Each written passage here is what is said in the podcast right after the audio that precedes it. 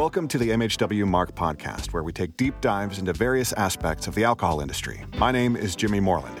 MHW is a U.S. and EU beverage alcohol importer, distributor, and service provider. I am joined by my frequent co host and friend, MHW's Cassidy Poe. How have you been, Cassidy? I'm great. I'm happy to be back. It's good to have you back. We've been running right into the new year here.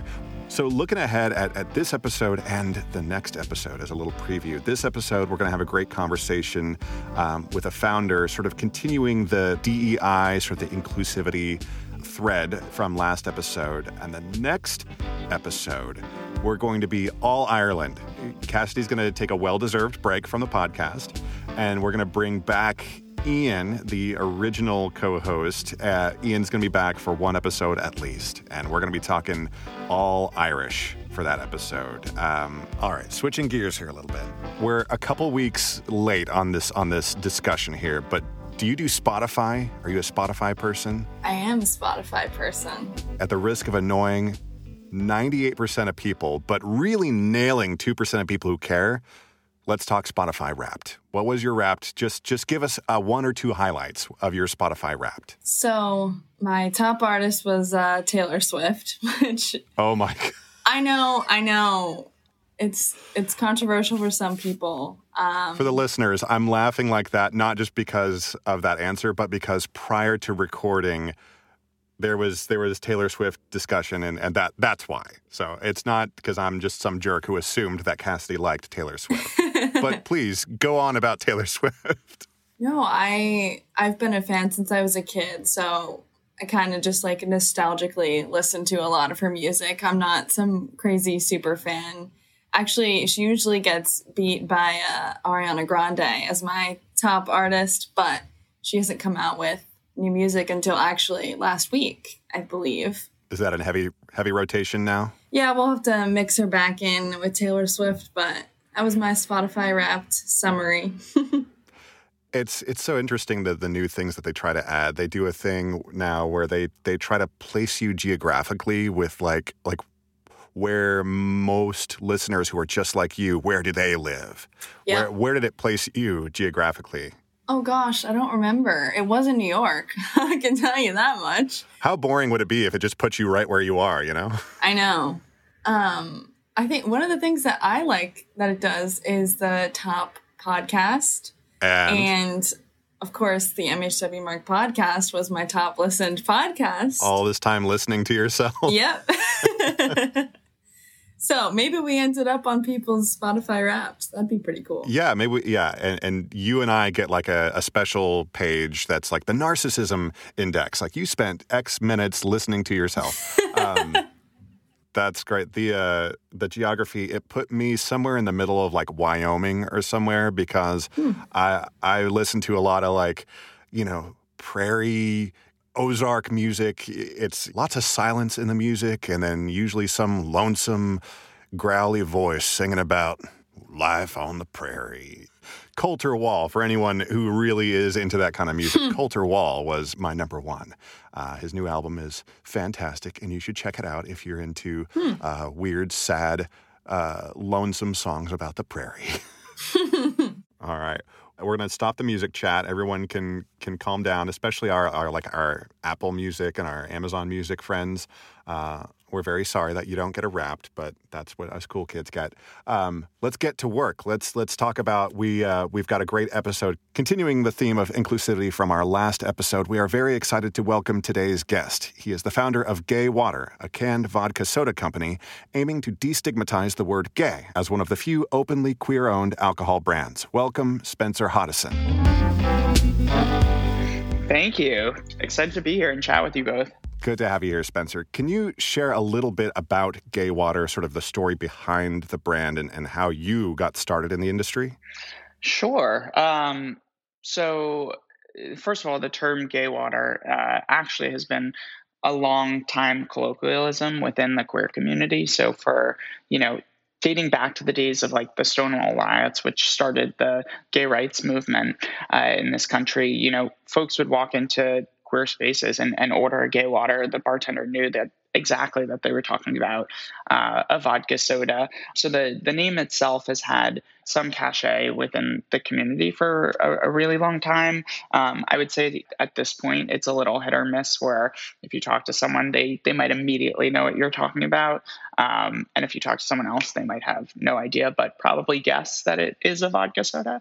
Um, so the term itself has had a, like a fun little history. Um, but in terms of uh, myself and, and my story, um, the the idea of gay water came up up around two years ago, um, I had been having some conversations with uh, friends who worked in the beverage space, and um, I myself had always toyed with the idea of doing something, you know, a little bit more entrepreneurial. My background had been in in media and tech. Uh, I had worked in brand marketing. I was leading the the brand marketing team right before I started uh, Gay Water at Yahoo, and the conversations I was having was really about similar to the conversations you had had in, in the past couple of uh, these podcasts around diversity in the beverage space and how there is so few. Uh, not only like minority owned brands, but particularly queer owned brands. Um, the beverage space has long been, you know, pretty pretty like uh, male middle age dominated industry for a really long time dating back to you know the days of like prohibition in this country. And uh, I had been having these conversations around, you know, a lack of representation in the beverage space and how there's so few queer brands, there's few queer people that actually work in the space, and the ones that do typically work, you know, in in marketing or or partnerships. There's no one in the space that really works in like uh, leadership roles, like creating brands that really support and create representation for the community. So that was kind of the the first I would say seed for for this idea. And I was actually on a trip with a girlfriend who works in the beverage space, and you know we had we'd been having a lot of these conversations. And one night at dinner, um, it was just two of us. I ordered uh, vodka soda, and I turned to her. I was like, "Have you ever heard of the term gay water?" And she was like, yeah like i she's like i don't know if it's the fact that i went to nyu and had a lot of you know gay friends but i know exactly what you're talking about and that was that was kind of the moment where i was like you know what? I'm gonna i'm gonna follow this little rabbit hole. I forget what what does alice take? The blue or the red pill? I took whichever pill like forced you know put me straight down the rabbit hole and um, from there started having you know a ton of conversations um, doing research focus groups making sure that you know there a product like this one could exist in the space and two that there was um, you know demand for for something like this i really wanted to make sure that like a mission driven company that you know exists to create representation for this community in this space could have a place in this space is it important that representation means more than just influencers hawking a brand? Yeah, absolutely. I mean, I think uh, for us within the queer community, there's a really big emphasis on representation, whether it's in media, television, film, entertainment.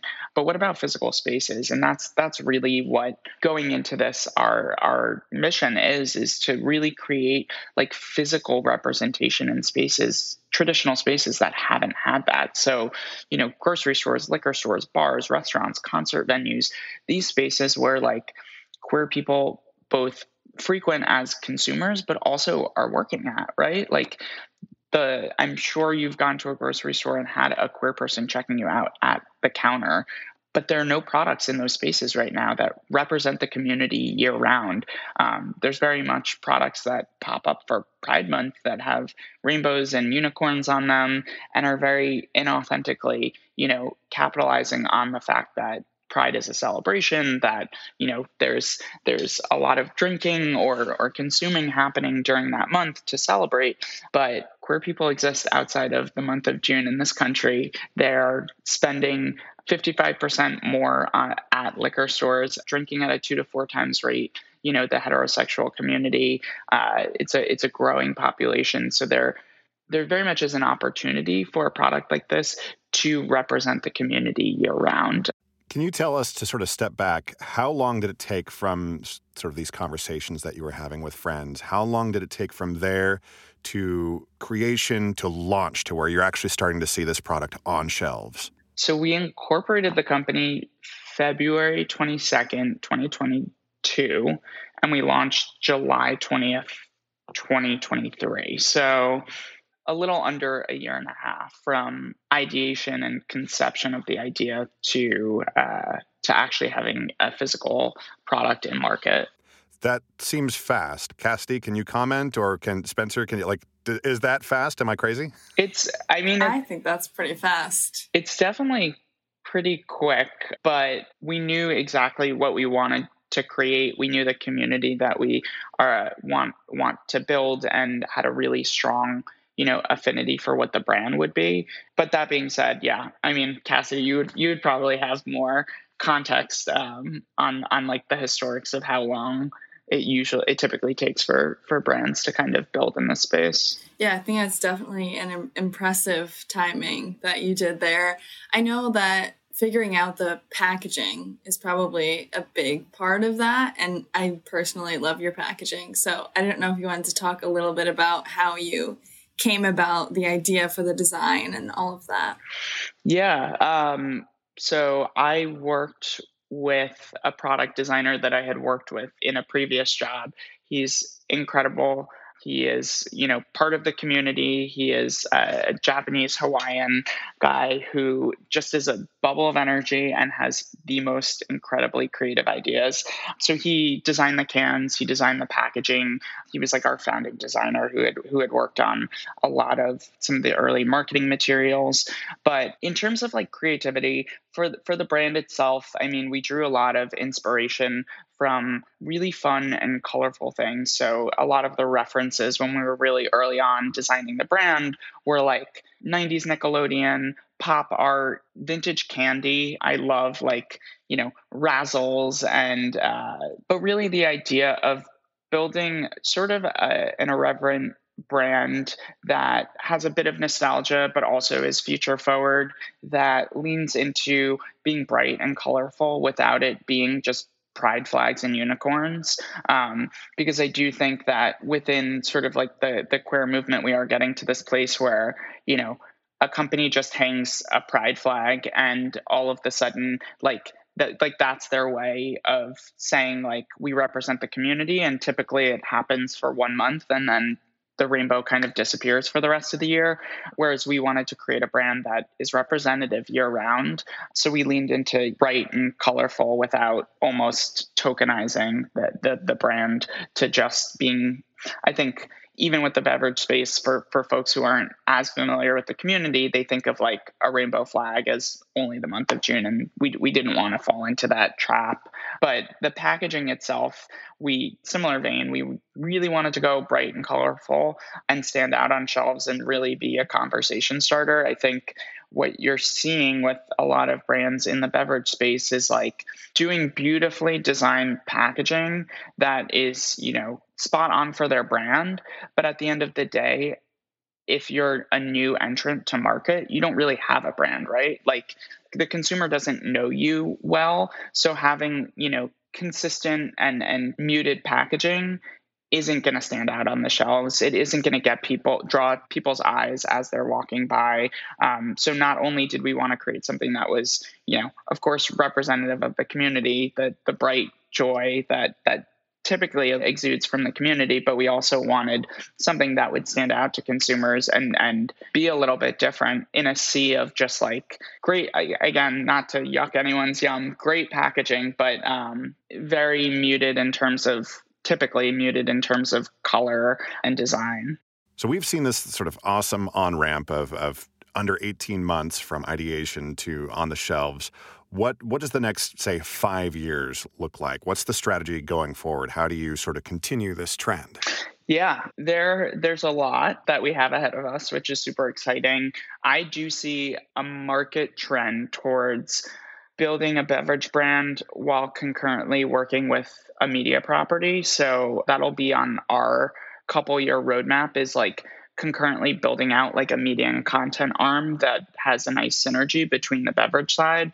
I mean, you see, you know, High Noon and Barstool, that partnership really developing and building the brand for High Noon. You see Happy Dad and and uh, the Yankee Boys and how you know media has played a role in building that brand. I, I do feel that there's a nice synergy there. So there will be more of like a content and media arm that we build out that helps to drive some more attention to the product. Um, also see in terms of like unlocking you know retailers and and distribution channel that you know if you can build a, a brand that has loyalists, has engaged customers. You can also drive traffic to retailers. You can also drive velocity. So I really do think, you know, following sort of the model that like the liquid deaths, the voodoo rangers have have really built out, when you can build a community that really cares and supports your product, you can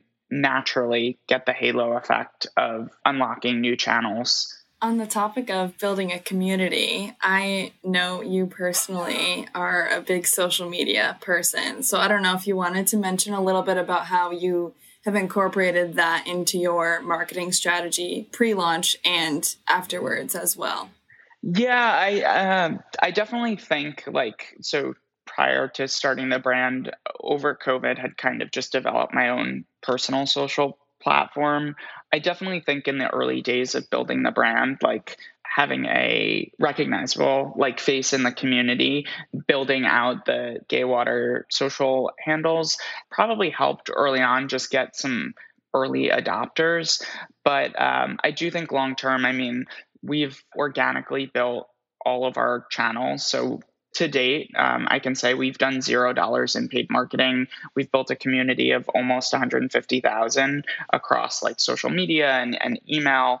And I do think that is less less because of like early on me being a, a part or a face of the brand, and more so because of the idea that queer products like this don't exist and the community craves more representation and and really aligns to kind of the mission that that we're putting out there. So while uh, i think it did help like early early on to to gain a, a little bit of an audience um, the product has really and the brand has really spoken for itself. Can i ask what is your feeling about heterosexual people particularly sort of if you will stereotypical straight bros drinking gay water and sort of trying to uh, participate in a sort of outside way in this community that you have created? Oh, I mean, I, I love it. I think the success of this brand is going to be if, if we can build a brand that is universally adored, right? Like, I think early on, we we knew who our like core core tam is right? Like all the way at the middle of what your target audience is would be the queer community. But you'll start to see in 2024 that like the brand is going to expand and we're going to build out to be inclusive of you know not just the community but everyone. Uh, our tagline is gay means happy. Like we want the product to be fun playful and for everyone. But at the same time you know I think what differentiates us from some of the other brands that have launched in in the beverage space is like, you know, we we do gay is in the title. We do have almost uh, a built-in target audience. So we're focused on really building that core of loyalists and then hoping from there to expand out, have a have a nice, hopefully like halo effect where, you know, folks are seeing their queer best friend, their queer family member, their queer coworker consuming the product and and wanting to explore and, and dabble in themselves. It's not like it's not a brand built on someone's sexual preference, right? Like it is gay means happy. It is a brand meant to represent our two values, which are joy and community. I keep coming back to this, but I love how much you focus on building a community. I, that's such an important part of especially organic social media, which you said you focused on a lot. Do you have any advice for brands just starting out on marketing and social media, particularly towards diverse audiences, like we've spoken about? Absolutely. I think that so often in the beverage space, brands are built based on product. And I, while you need to have incredible liquid, it's so important to know your brand and know who your audience is rather than put product out there, have people try the liquid, and then have them become fans of the brand. I think that is important and both need to be done kind of concurrently. But at the end of the day, there's so many brands out there when you ask, like, their marketing person or honestly even the founder like who the brand exists for they don't readily have an answer and i think that is so crucial to understand is like what problem are you solving in market from a product perspective, but also for consumers and who are those consumers? Because I think that so often brands will rebrand really quickly because they put product out there and they find different people drinking the product than they originally thought. And if they really understood their product and their brand, they would have understood from the get go to build that brand around who they know is going to be drinking it rather than who they think. There's a there's a big like it's almost cognitive dissonance this disconnect between who they think is going to want to be behind the brand and who actually is going to be behind the brand. I think if you're building a diverse brand, it becomes this question of is your audience going to be like are you going to create a product that is like queer owned or black owned and that is going to be like what the product is about. I think that's kind of more of the route that we've gone, but we've also tried to balance that between it being a queer product and like a fun brand that hopefully, you know, what we were just talking about is going to be going to get to the point where it's for everyone. But we started with we know who our audience is up front, and we're going to build a brand and a product around those folks and then expand from there. And I think that's what I would suggest new brands entering the market do is like understand who your core core core audience is and rather than like swathing out and and trying to hit on so many different groups and find who your group is really go for who you know your group is going to be at first and then build back into that yeah i love that i think a lot of it's common for people to skip over the step of defining who the target audience is when yeah. that should be the first thing anyone does in a marketing plan. It's the most important part. A hundred percent. And I would also say my biggest, biggest advice to a founder is like check your ego at the door. Like the brand should not be reflective of you as a person. It should be reflective of your consumer. And I think so often founders want to build brands that are like because they're putting their stamp on it, it has to be exactly who I am or exactly who I stand for, exactly what I would want to see if I was a consumer. And at the end of the day, it's like check your ego at the door. Like you have to understand who your audience is and that's that might be at odds with who you are and you have to be willing to say like okay like this ad or this aspect of the brand isn't for me, but it is going to be for someone out there, like a big community of people out there that aren't necessarily like, you know, indicative again of like me.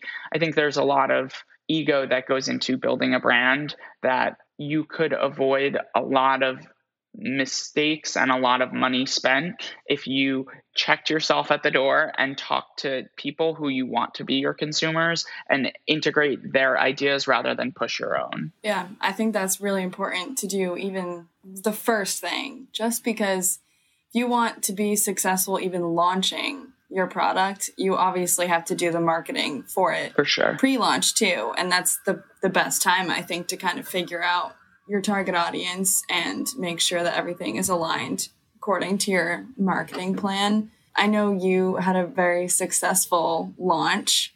So, can you share your strategy before launching when you were going about kind of securing retailers and making your products available online? Yeah, um, I would say pre launch, I mean, we we launched on social November 2022 as like almost a proof of concept. I think there's so many things that you can do but pre-launch to actually build community and build like demand for your product before you even launch. There's there's a very like old school mindset of pre social media where you would basically embargo everything about your brand until you put that like launch announcement out there or until you, you know, had like a big moment and it was super splashy and you threw a party and whatever that got covered in magazines. We are so far beyond those days where your brand like you could you could talk about any musician like their tracks leak before their album comes out. Like it happens inevitably. Your brand is going to leak inevitably. And I think if you're so precious about, you know, introducing people to what you're working on until you have like a launch date, you're missing out on building up the opportunity for demand. You're missing out on getting like building your audience getting feedback like we we launched november 2022 on social as a proof of concept we blew up pretty quickly on tiktok we then leveraged that to be like to, to even deeper community build before we even had a product. We were asking our community, like, what flavors do you want to see? We were asking them, like, hey, we got can prototypes. Like, one is matte and one is glossy. Like, which one do you think is better? There are so many moments before you even launch your product that you can use to community build and you can use to build demand for your product. And I think that so many brands are like, let me lock up this brand in a vault until it launches, and then we can, you know, execute on our marketing plan. And they're missing out on the entire like marketing, the pre launch marketing plan that you can basically build to build even more of uh, excitement around your actual launch. Um, so that was kind of the the roadmap we followed. Was like it was still a proof of concept almost when when we were actually building the product behind the scenes, and we were like, why not why not show the behind the scenes process to a community and and see if there's interest in building the brand itself and, and folks were interested in that.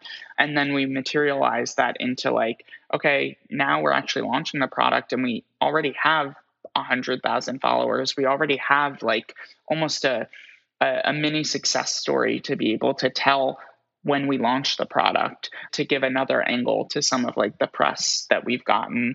So that was uh, one way that we kind of like built up uh, built up a story pre pre launch um, we definitely had some some synergy between what was going on in the beverage space and and what we were launching. Uh, a lot of folks you know saw what happened with Dylan Mulvaney and Bud Light and and thought that there was you know a synergistic story that they could tell about a queer product that you know is launching almost not necessarily on the tails of what just happened with Bud Light because as you guys know from earlier like this product the conception of it was way before that was even a blip on the radar but that definitely ended up being like a positive consequence uh, for us because we did get a ton of press likening us to what had happened with Bud Light as well. What's the quote? Uh, Never let a crisis go to waste. Switching gears a little bit, I know you're an MHW client. Do you want to talk about why you started working with MHW? Yeah, um, honestly, the team at at MHW sold me. Um, they had a lot of passion for the product. Um, they were super excited about it in a way that some of the other distributor conversations I was having um, were not. And they've honestly been an incredible resource as someone who came into the beverage space with little to no experience. They have been so patient and so kind and so generous with their time. Like everyone from the compliance team to the accounting team to you know our business representative to the marketing team. Just the the passion that they brought to this product ultimately got us got us over the line. And then um, you know since then they've they've just been so great. Great. We're always happy to hear that. Yeah. That was my uh, 30 second commercial for you guys All right, now for the question that we always like to end with What is your favorite cocktail? Anything clear. Of course, I would plug my own brand, Gay Water, but I as I've gotten older, anything that isn't clear gives me a hangover. Um, so like vodka soda, tequila soda. Occasionally, I'll do like like a Cosmo or um, you know something that has a, a, little bit of something sugary. But uh, I try to avoid anything that is like purple colored or green colored because you know that the next morning you you're not going to be feeling so good. now, when you are having a gay water yourself, or when you're presenting it to someone at a, at a tasting, or if, even if it's just a friend, how do you present it? Do you do cold can? Do you do it over ice? Do you garnish? Yeah, it, it can be consumed multiple ways. We typically will offer cans if we're at an event. If we're at a tasting, we do a pour over. Um, so it really depends. My personal opinion is it's best just served over ice. Um, it's super light drink. You definitely want it cold no one likes drinking warm liquid unless it's hot liquid. So definitely would say uh, as cold as you can get it because we're pretty high carbonation. So the cold and the carbonation are kind of a nice uh, a nice pair. But yeah, you can garnish up a can and make it a, a little bit more plussed up presentation wise, but um, a versatile drink. Thank you, listeners, for joining us on the MHW Mark podcast. And thanks again to Cassidy Poe and Spencer Hoddeson for joining. Thank you guys for having me. It was so fun. This podcast is produced by me, Jimmy Moreland, with booking and planning support by Cassidy Poe. It's presented by MHW. Find out more at MHWLTD.com or connect with MHW on LinkedIn. Lend us a hand by subscribing, rating, and reviewing this podcast wherever you listen. We'll be back in your feed in two weeks. We'll see you then. Cheers.